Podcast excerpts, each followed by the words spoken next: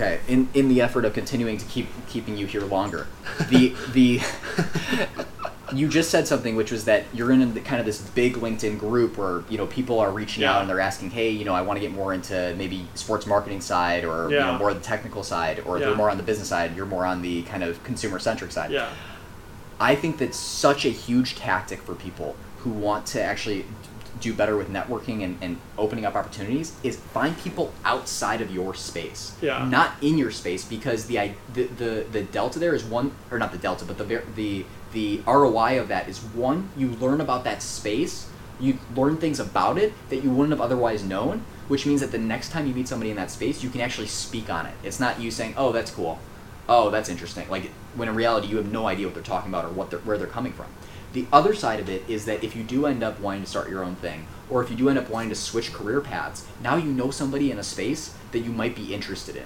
Or you might meet that sixth person who's outside your specific space of you know sports marketing but that sixth person that you met that was outside of it is working in a space that you want to get into Right. and so those those benefits are incredibly valuable and a good reason why you should not just because people like sticking in their own cliques, right? They like sticking within the people in the business school. They like sticking with people in the engineering school if they're an engineer, and business school if they're a business school student or an accounting student or a marketing student.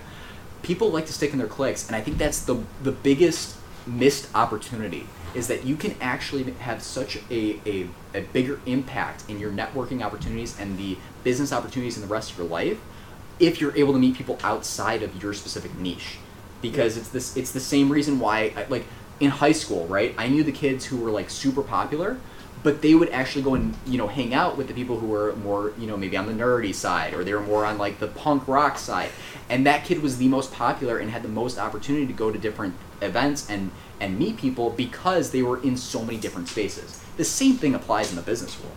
You don't just stick to engineering because and, and you could right and you can make a great career but you could have so many more impacts if as an engineer you're meeting business people marketing people people in the in the technology space because now you can talk on different spaces Yeah. where others cannot where other engineers can't which means that now you're more desirable you're more marketable and you are way more dangerous in whichever space you choose definitely any way you can expand your skill set, which is kind of the core of the grad program that I did. Like that, like any way that you can do that. It doesn't have to be through education, but just in diversifying your network, like what you mentioned, or just like doing a side job that's expanding your skill set in a certain way. I think any way you can do that, especially early on, it's only going to benefit you because the broader base you have, it opens up more opportunities and more ways mm-hmm. to advance yourself in the business world for sure. Right, and so and that's and to your, you mentioned this is like not getting pigeon. You didn't want to get pigeonholed early on, and I think that's a great example of why you don't want to be.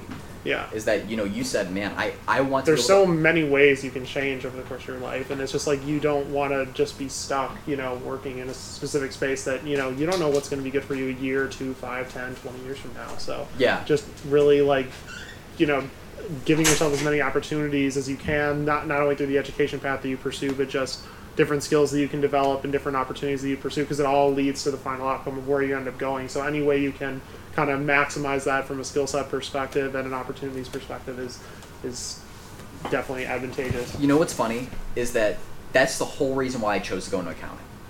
I knew that if I just had this base of accounting, I then had I could open the doors to being a you know a business analyst. I could go into a tax or audit if I wanted to. But everybody would ask me, you know, oh, so you want to be an a, a, like a, an accountant if you're going Yeah. into accounting, and it, it just makes sense for people to ask that. Yeah. But the reality is, like, no, I don't know. Maybe, Yeah. like, yeah, I get like, the, Yeah. you know, all three of those reactions because I don't know if I want to go into accounting or auditing or tax. What I do know is that it's gonna ha- that's gonna be one of the many doors or two of the many doors that are open for me if I go into this if I get this as my base. Yeah. Just because you go into it, like, how about this? How about all of the engineers or the physics majors that end up going into investment banking?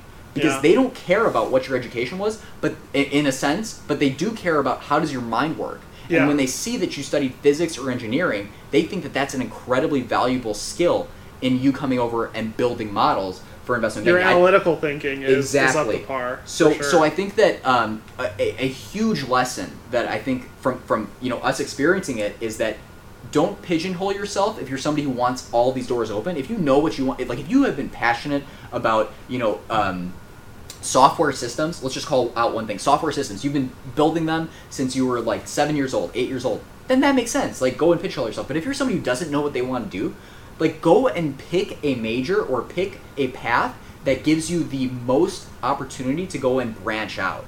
Um, and actually go and, and, and you know to the point of either whether it's accounting or not taking on jobs that are going to pigeonhole you for the rest of your career. Yeah, because that that's the biggest thing that I heard in just talking to people again was just, you know, like they're in.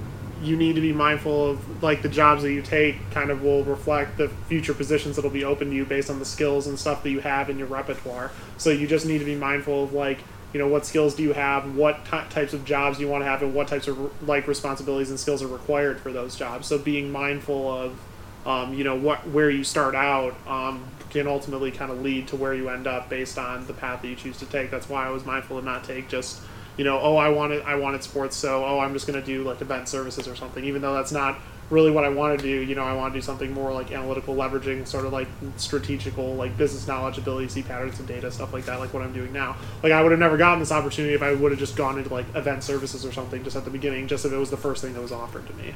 Yeah. So just like you know, being.